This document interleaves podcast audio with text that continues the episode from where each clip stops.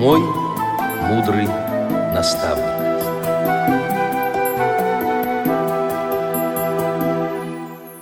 Здравствуйте, уважаемые радиослушатели! Сегодня с вами ведущая Центыма Бойко и звукорежиссер Иван Черенев.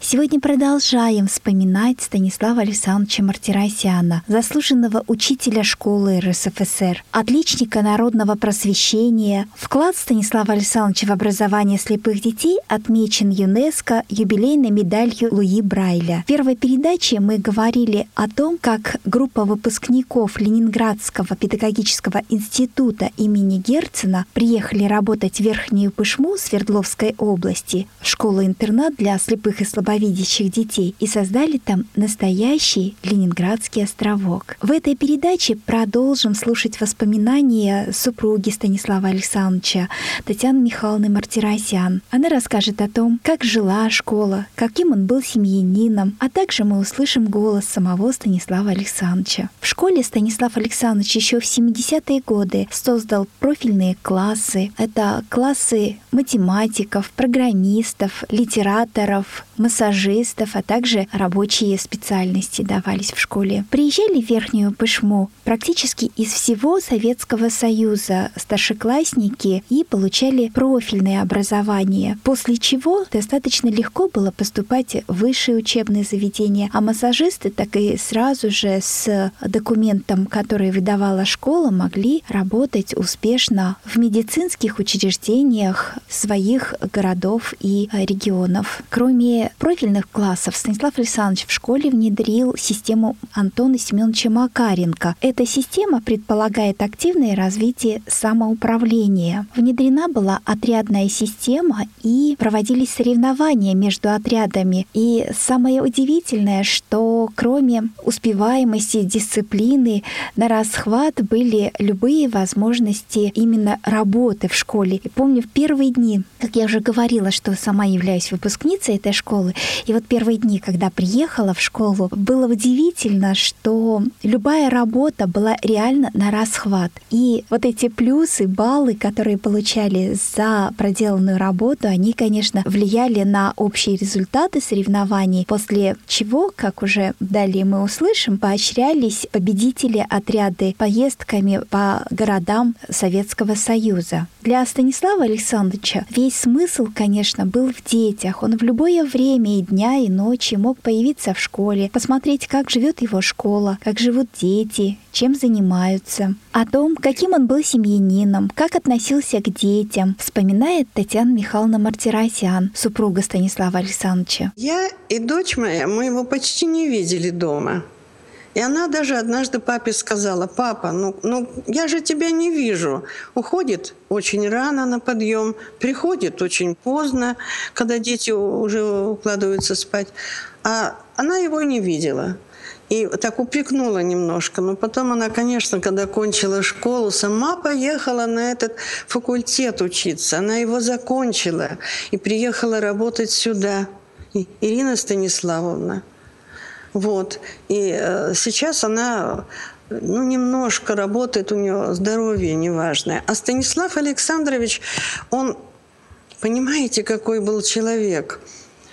И вот нужно было поддерживать, но не э, заставлять что-то менять. Он стремился вперед, Ему нужно было это сделать, другое. Остановить невозможно было. Вот так вот, если судить по семье. Бывает дома-то иногда. Прибегал днем, принимал душ, там пообедает, убегает, а иногда и не прибегал. В общем, вот такое, такая жизнь была. А я, конечно, никогда не упрекала его. Никогда, потому что я поняла, что его нельзя изменить. Он добивается таких целей, которые для ребят нужно, нужно будет в жизни. Он все делал, чтобы детям нашим вот, э, школе э, хорошо училось, э, хорошо жилось и так далее, и так далее. А это все достигалось большим трудом. И ему приходилось и в Облано ездить, и в облвоз, и куда-то еще в Москву, в Ленинград. Он делал такие поездки, чтобы там добиться чего-то. Это трудно было. Вот в нашем горкоме как-то Его иногда вызывали на ковер, как говорится, разговаривали с ним, но он был очень гордый человек, он молчал. Он никогда не ругался ни с кем, но приходил домой, и давление было выше нормы. И, и он часто задерживался в школе с детьми. Кого-то позовет, вот был малыш какой-то такой дедомовский. Трудно с ним было воспитателем. Он стал его приводить в кабинет, научил играть в шахматы и стал разговаривать с ним. И мальчик изменился. И вот он многим детям помог в этом. Потому что у нас тогда были еще и детдомовцы. А ведь он помог организовать э, ансамбли эстрадные ансамбли. Потом э, даже участвовал в нем. Я никогда не слышала, чтобы он пел. А тут вдруг он запел. Стал не петь вместе с ансамблем. Э, ну, это было удивительно. Но он вообще очень талантливый был человек, конечно. Он стихи писал прекрасные, посвящал школе, посвящал детям – ну, знаете, вот э, серьезно надо было бы этим заняться, но ему некогда было. Сейчас мы услышим стихотворение «Учительский пьедестал» в исполнении самого Станислава Александровича Мартиросяна. Я предлагаю тост за тех, кто трудных, не страшась дорог, отдал идущим все, что мог. И кто, взойдя на перевал, не возгордился, не устал – а себя в детях повторял. Надеюсь я, придет пора, и выше всех Кавказских гор воздвигнут будет пьедестал, чтоб на него учитель встал. И каждый, как святой обед, мог про себя сказать, Варпет, тебя я в жизни не предал. И все, что есть, другим отдал. У нас в музее стенд посвящен Станиславу Александровичу. И там есть и стихи некоторые, и высказывания, и высказывания ребят, кто с ним э, общался. Замечательный стенд. Я иногда э, прихожу и читаю его. Мне так приятно это. А, и когда дети приходили, вот старшеклассники, я старалась оттуда кое-что прочитать им. Угу. Потому что вот такого удивительного внимания, как будто он... Это все его дети, вы понимаете? Угу. И дети к нему тянулись. И маленькие, и старшие. Старшие приходили со своими вопросами, заботами, переживаниями. А малыши бежали, потому что им хотелось, чтобы кто-то их приласкал. И, ну, хотя воспитатели у нас замечательные были. Э, это просто, знаете, он вошел в эту среду так, что дети это заметили и старались с ним общаться. И мне кажется, это его успокаивало. Я никогда не была против. Ну, посиди, поговори там и прочее. Э, это его успокаивали дети. Он даже говорил так, что я не устал от детей, я устал от того, кто против этого. А против были многие учреждения.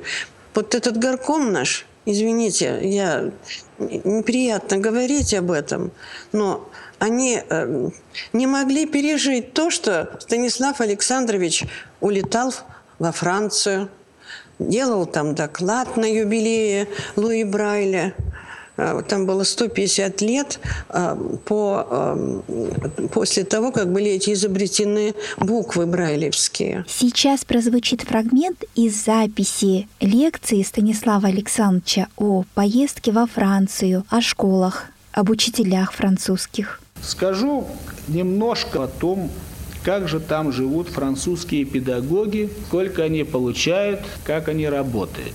Во Франции нет учебных планов. Есть программа, но учебного плана нет. Я очень удивился. Спросил, как же так? Если приблизительно программа рассчитана на год, а вы ее будете изучать два года, тогда государство капиталистическое вынуждено один год платить зря? Нет, ни в коем случае, ответили мне. Программа есть программа, а ее прохождение зависит от индивидуальных возможностей обучающегося.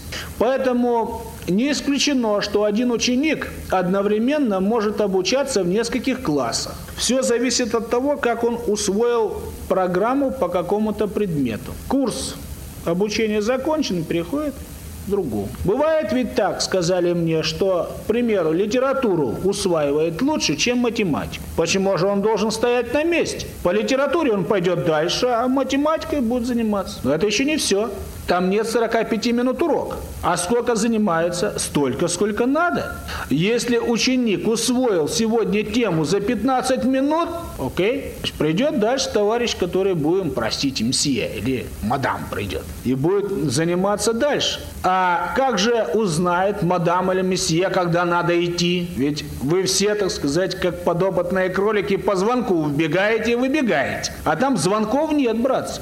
Там звонок только один, на обед то как же тогда найти? А то вот один раньше закончил, а второй сбежал куда-то, понимаете, его там нет. Где был? Да я вот здесь, то знаете, как у нас иногда бывает. Нет, нет нагрузки, нет учебного плана, нет нагрузки учителей. Ведь у нас самое неприятное, когда мы смотрим друг от друга с недоверием, это ведь э, в конце и в начале очередного года. Вы уж я вас попрошу, тут на пенсию я выхожу, так вы тут понимаете, да? Да понимаю, так что же вы мне обещали ничего, да вы поймите, не было возможности, да, понятно, плохо ко мне относитесь. Вот вы всем-то делаете, а мне не делаете, все ясно. Так вот таких разговоров там нет, потому что все учителя сидят на ставке.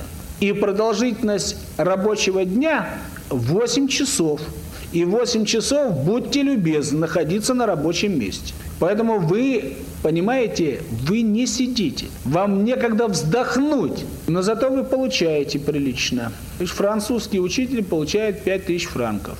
5 тысяч франков, 60 тысяч в год, деленное на 6, все делим на 6. Для того, чтобы понять, сколько это сопоставимо с, нашим, с нашей заработной платой. Получается 10 тысяч рублей в год. Таким образом, заработная плата приблизительно в 9 раз выше, чем в Советском Союзе. И второе. Французские учителя находятся в отпуске оплачиваемом, безусловно, Четыре с половиной месяца. Именно столько не учится во Франции. Вот вам, пожалуйста. Станислав Александрович от нашей страны уезжал туда, делал там доклады, э, там, по-моему, два или три раза. И почему-то в горкоме это не восприняли совершенно по-другому вот понимаете, вот такие вещи. Он ездил в Москву, э, в Академии наук делал доклады о том, как э, наши дети здесь живут, чем занимаются и так далее. Приезжали к нам из других стран, ну, социалистических, э, из Чехословакии, из Польши, я помню, люди тоже поинтересовались нашей школой. Вот это все я не знаю, что это, зависть или э, нежелание, чтобы э, школа какая они заговорили. Это же инвалидный дом, понимаете? А этого не должно быть. И Станислав Александрович всячески отстаивал это. И, э, конечно, получал всякие выговоры, непонятно за что. Это его очень оскорбляло, я бы так сказала, обижало. Ну, приходил в школу, и, в общем-то, забывалось это, потому что кругом дети, он детей очень любил. Вот такие вещи были. У нас семейного отдыха не было. Он и летом работал, он вообще без отпуска работал много лет, пока вот не начались у него сильные головные боли и высокое давление. Врачи сказали, вы что, вам надо отдыхать иногда. И вот я позаботилась об этом.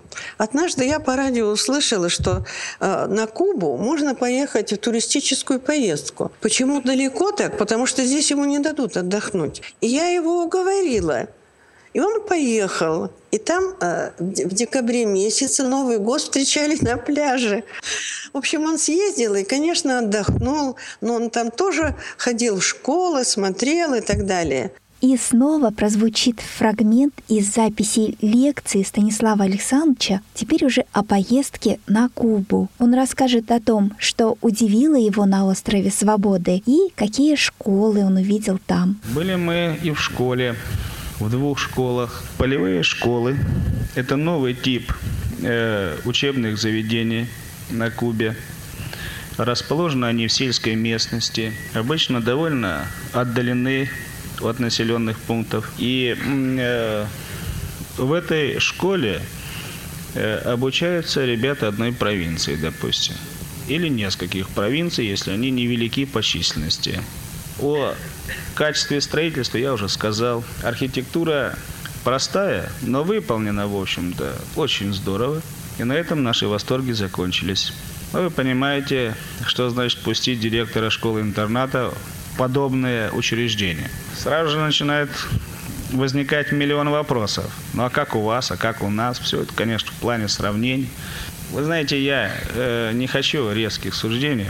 Я ведь прекрасно понимаю, как тяжело сейчас приходится республике и как много сделано для народа в республике. Но на сегодняшний день то, что мы увидели, конечно, нас немножко покоробило.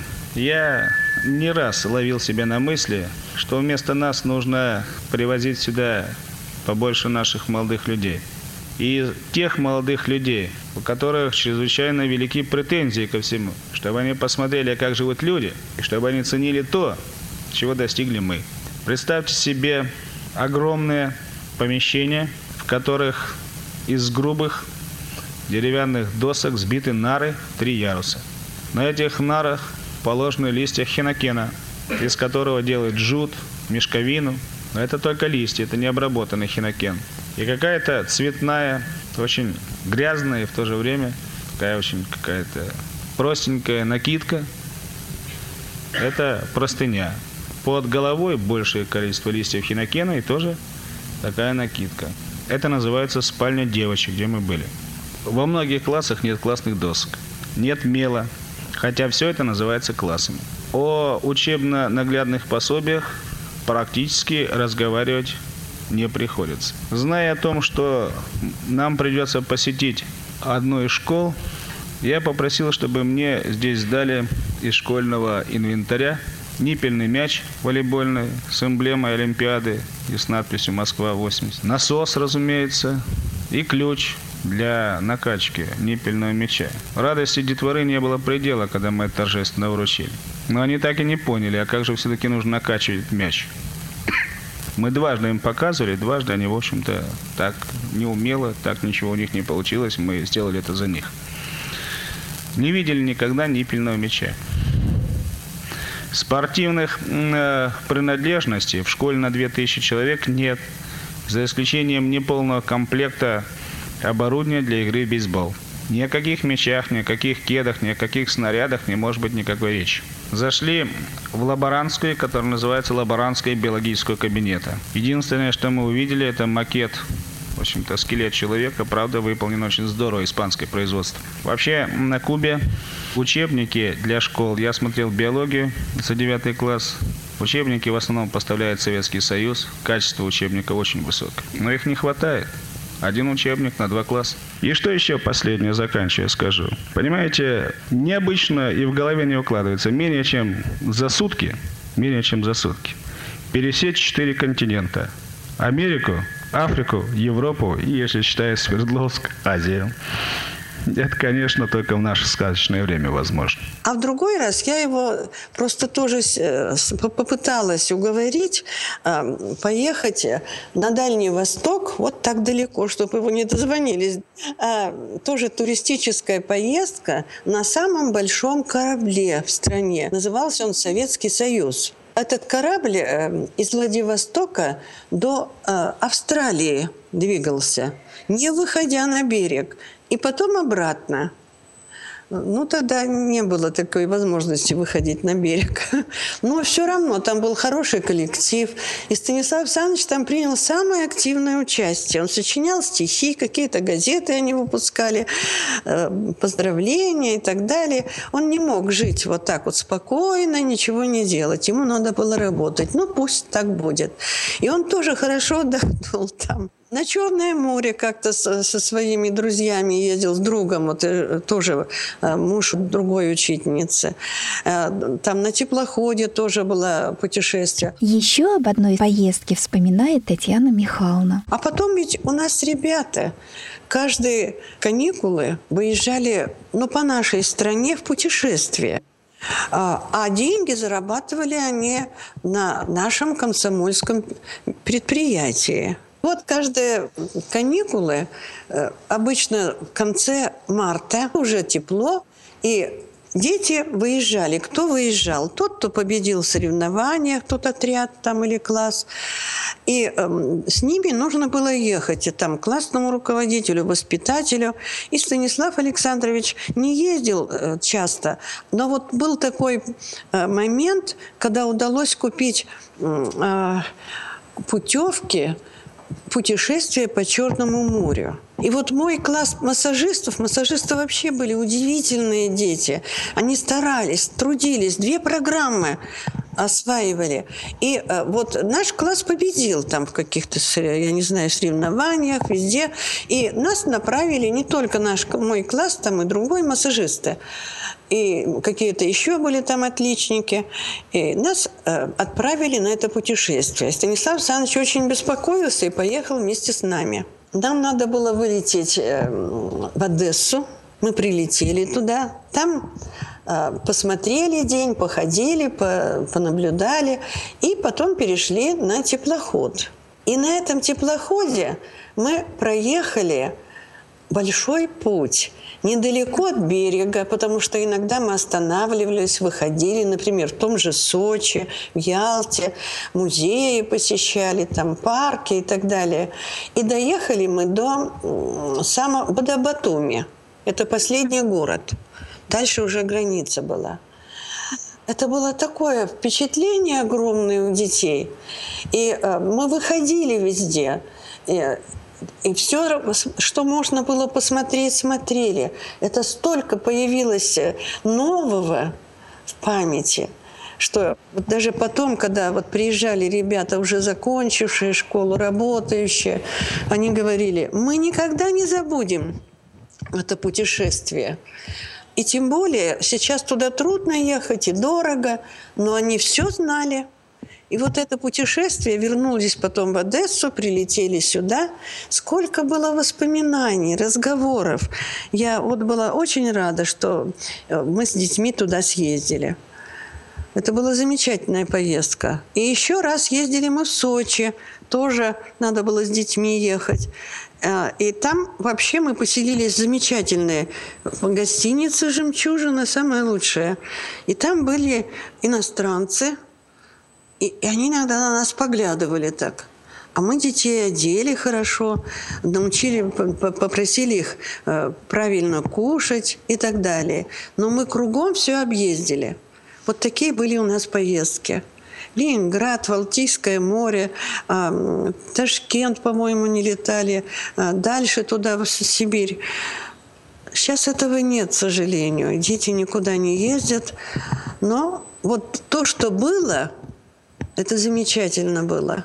Станислава Александровича как-то пригласили переехать в Москву преподавать, то есть и быть директором школы для слепых. Там уходил директор, и его приглашали – он туда съездил, поговорил с ними, нам даже квартиру предложили. Он сказал, я свои, свое, как же, а, знамя или как-то вот так сказал, менять не буду. Он остался верным школе. Настолько Станислав Александрович оставался преданным своей школе, и школа носит сейчас его имя. А к юбилею школы и юбилею Станислава Александровича в 2018 году выпущена книга «Школа твоего имени. Биография педагога, сложенная из воспоминаний коллег, близких людей». А также в книгу вошли фотографии из семейного и школьного фотоархива. В передаче использованы материалы сайта школы имени Станислава Александровича Мартиросяна «Март School ру. В следующий раз прозвучат воспоминания выпускников школы о Станиславе Александровиче Мартиросяне. В заключение прозвучит песня на стихи Станислава Александровича Мартиросяна «Вечно юная школа моя». Музыка и аранжировка Виктора Столбова в исполнении вокально-инструментального ансамбля «Блитстон». Над передачей работали Центема Бойко и Иван Черенев. Всего доброго, до новых встреч!